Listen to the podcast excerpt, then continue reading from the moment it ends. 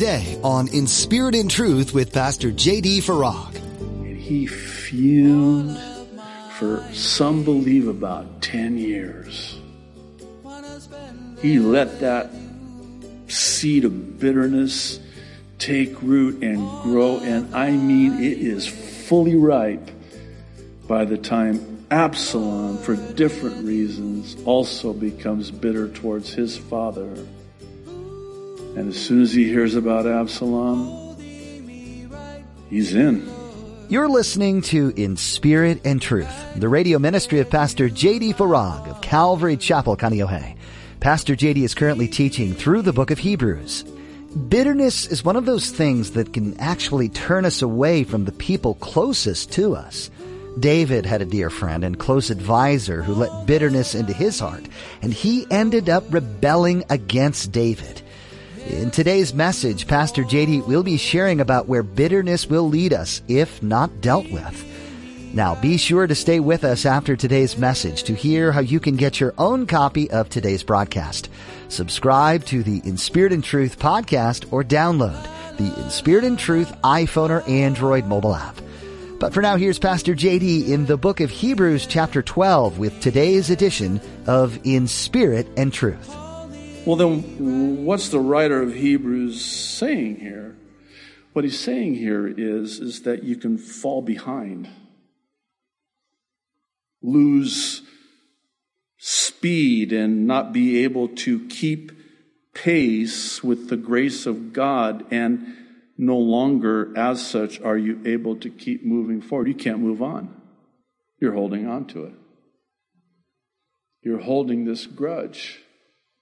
You know, we affectionately refer to, well, I'm waiting on the Lord. And that's a good thing and that's a biblical thing and that's understandable. But have you ever thought of it like this? That there are times when the Lord is waiting on you? Come on, JD. What are you doing? You need to catch up. Move on. Or as my wife always tells me, build a bridge and get over it. As only a wife can, right? So let's get back to this analogy of the race, okay? So we're pursuing that finish line, the eyes on the prize, the, the end zone, if you prefer. And we're pursuing this goal. We're in it to win it. We put off everything that hinders us, slows us, weighs us down, keeps us down, and now you've got this little thing called bitterness that all of a sudden has shown up, and now it's slowing me down.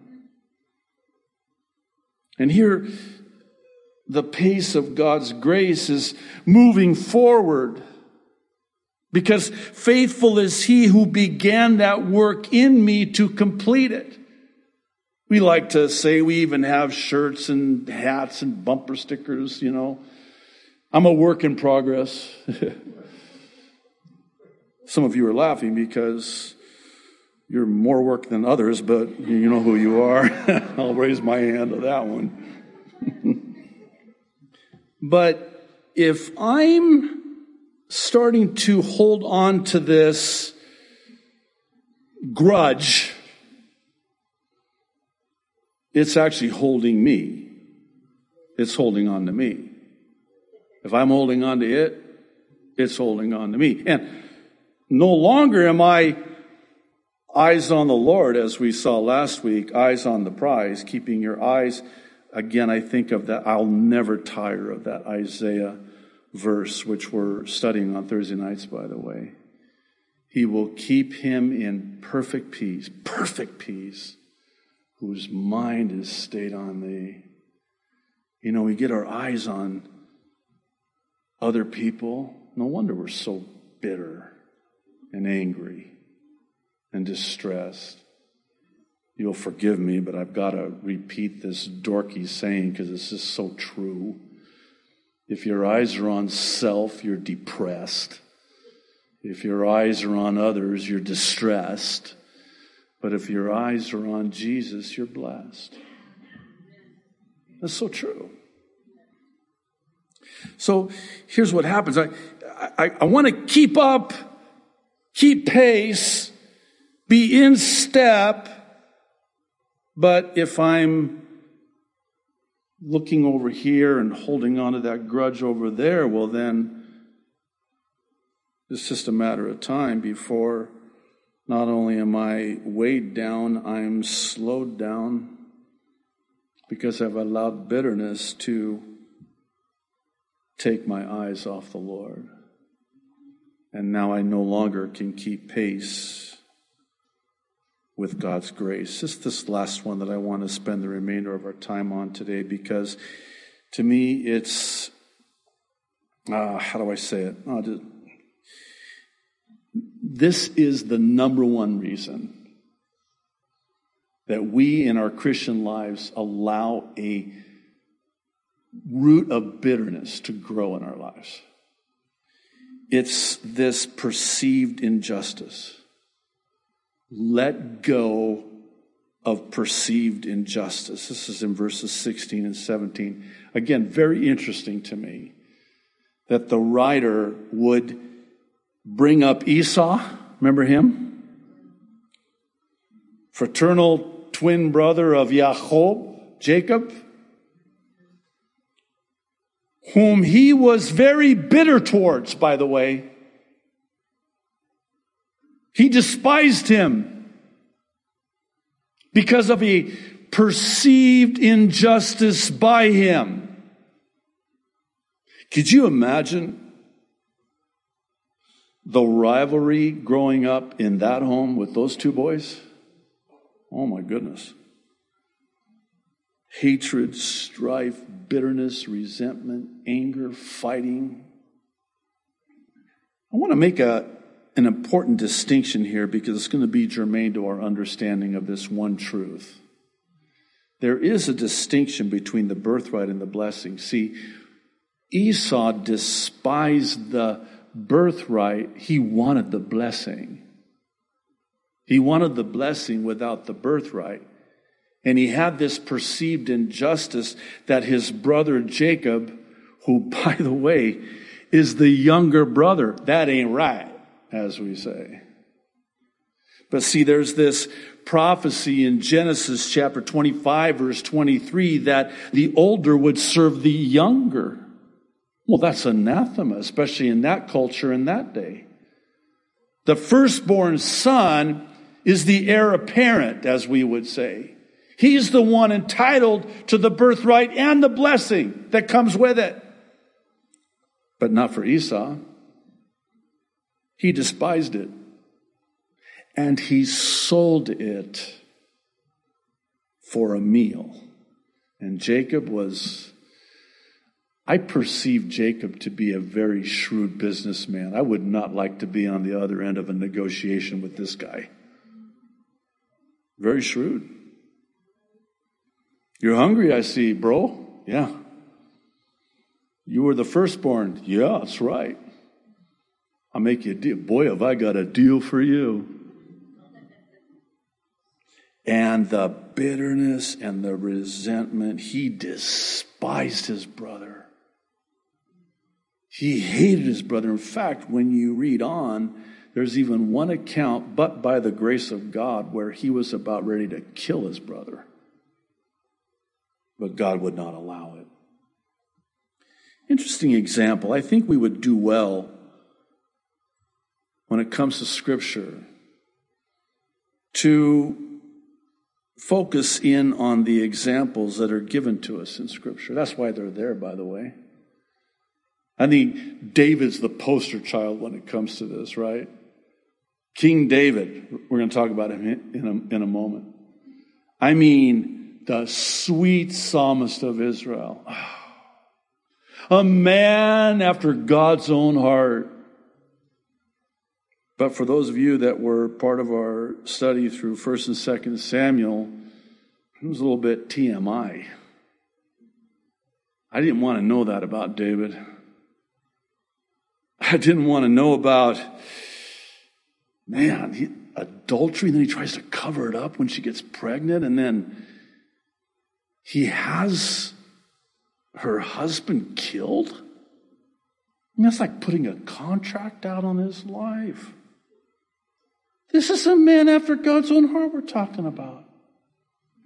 This is King David, from whom the Savior would come. See, if I'm God, I would, I would have said, you know what? I'm, you're, no. You're fired. I'm going to bring the Savior through a different line, not through David. You adulterer, you murderer, because that's what he was. And I mean, you're going through all of this graphic detail about how he plotted and planned. I mean, he actually sent Uriah the Hittite, the husband of Bathsheba, with a note to his military commander that was basically his death sentence because he tried to cover it up. And he would have no idea that he carried in his hand a message from King David to Joab. I want you to put Uriah on the front lines, then I want you guys to pull back and so that he is killed. And it worked. And here's David thinking, well, I got away with that. Or so he thought. So this goes on, and we know, of course, in the account that Nathan the prophet, a type of the Holy Spirit, by the way, comes to David and presents him with a, a case to judge. And again, too much information. My former hero, King David, because he, he's, he becomes incensed. How, how could he? He took the one sheep the guy had, and here he has all these sheep. He needs to be brought forth and put to death. And then Nathan says, David, thou art the man. And he just collapses to the ground and repents. And Nathan the prophet speaks to him and says, God has put this sin away from him. You have to understand, in that time, adultery and murder were capital crimes punishable by death. He should have been put to death for that. Now, why do I go into all of that? Because of what we're about to see here. If you were to ask me, what I thought was one of the most chilling examples of bitterness in all of Scripture, it would have to be that of this man by the name of Ahithophel. We have the account recorded for us in 2 Samuel chapter 15 and 16. And there we're told that Ahithophel was King David's most trusted advisor. So much so, get this, when he would speak, it was as if one had inquired at the oracle of God, meaning that it was as if God was directly speaking. That was his most trusted advisor.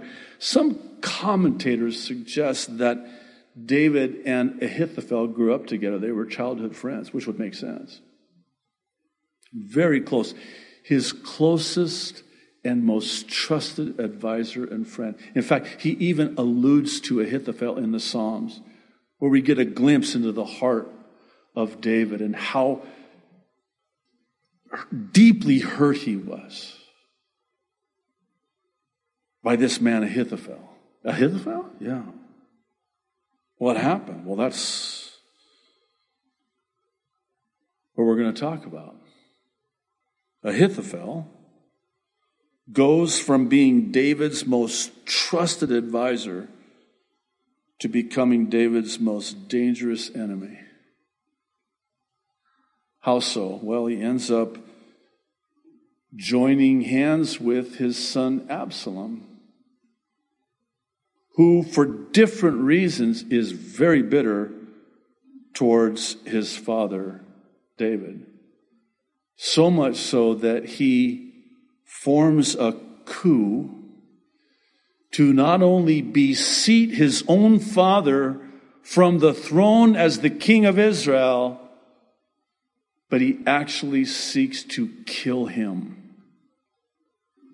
And Ahithophel hears about this and joins hands with Absalom in this quest to kill David. What would happen that would cause Ahithophel to go from being the most trusted advisor to David to being his most dangerous enemy? In a word, bitterness. Well, as it turns out, Bathsheba, I don't know if you knew this or not, but that was Ahithophel's granddaughter.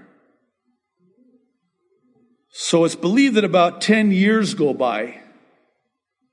So David should have gone out to battle. That's a message right there for men, by the way.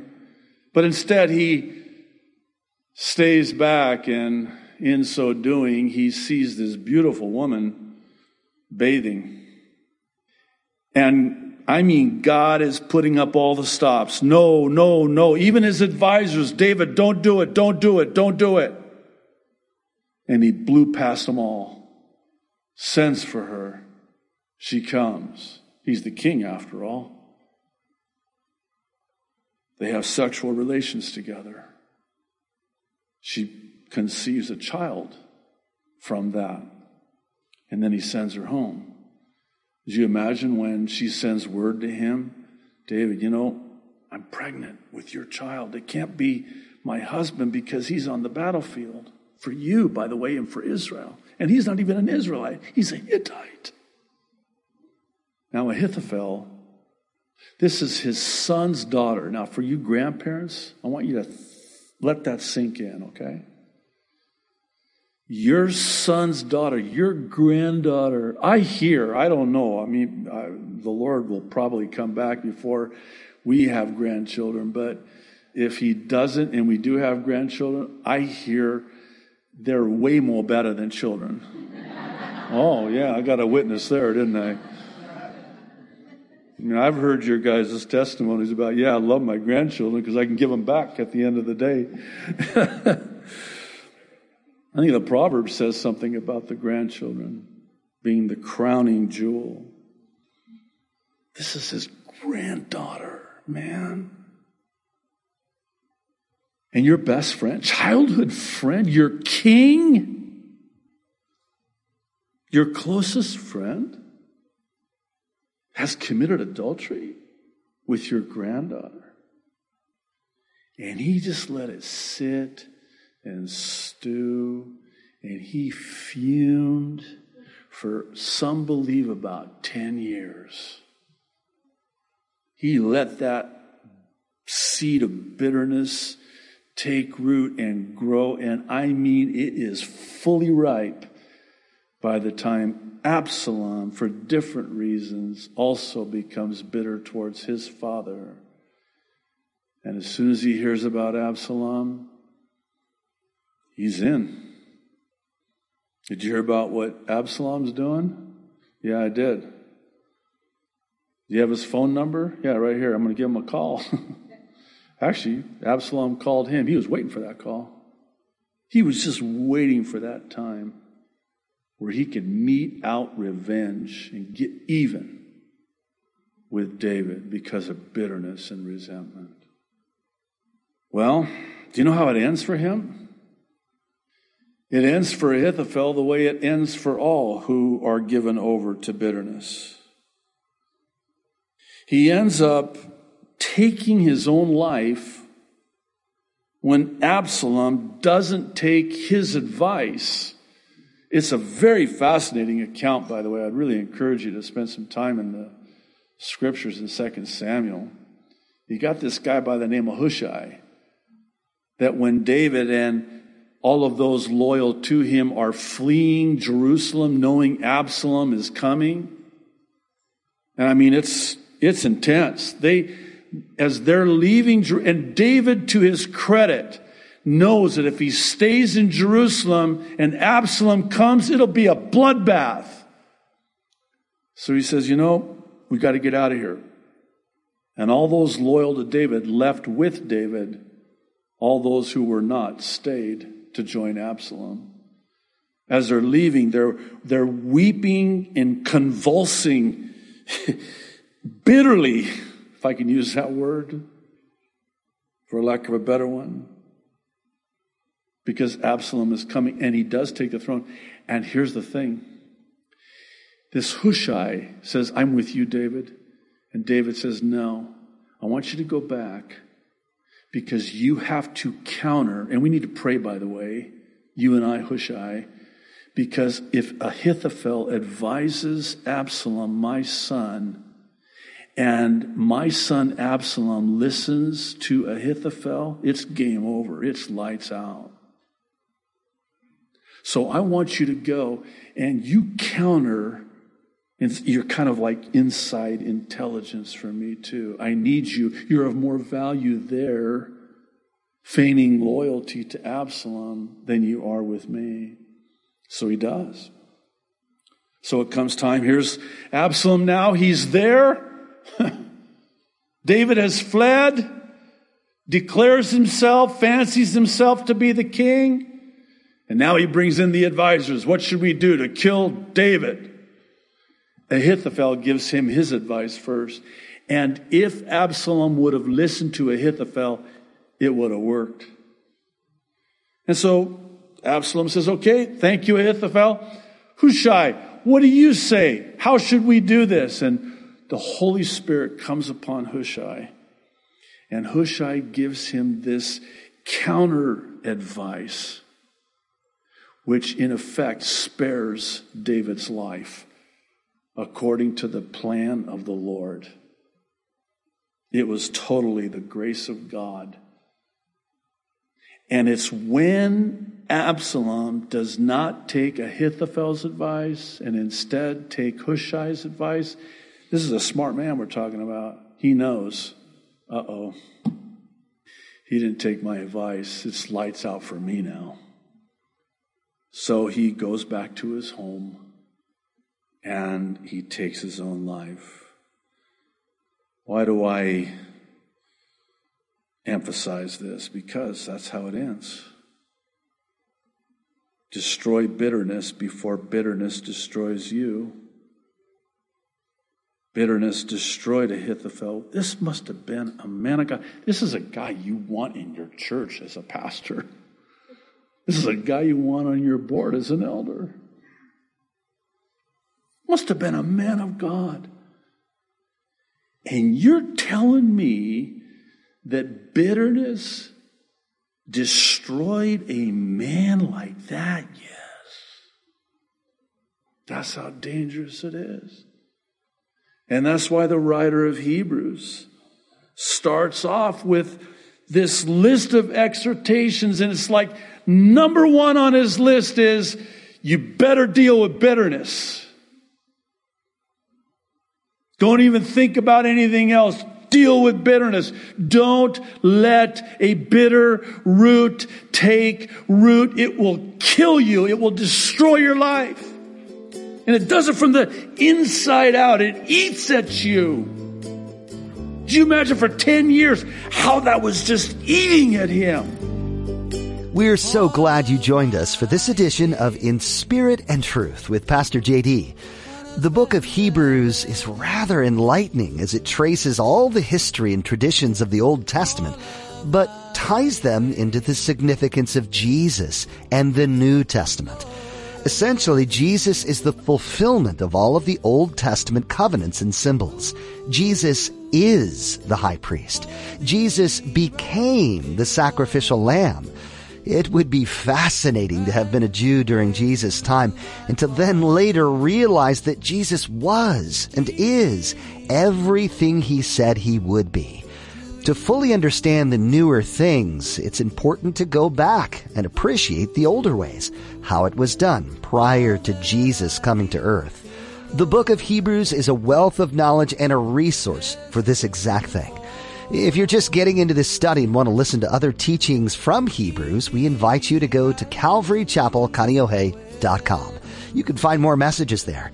If you're in the Kaneohe area, you're always welcome to join us on Sundays or Thursdays at Calvary Chapel Kaneohe. We meet for a time of worship, fellowship, and in-depth Bible study with Pastor JD. You can find service times, directions, and more at our website, calvarychapelkaneohe.com.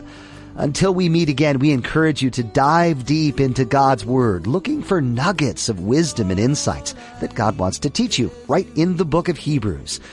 As we look forward to next time, we trust that you've been encouraged by what you've heard today. Come back again for another edition of In Spirit and Truth.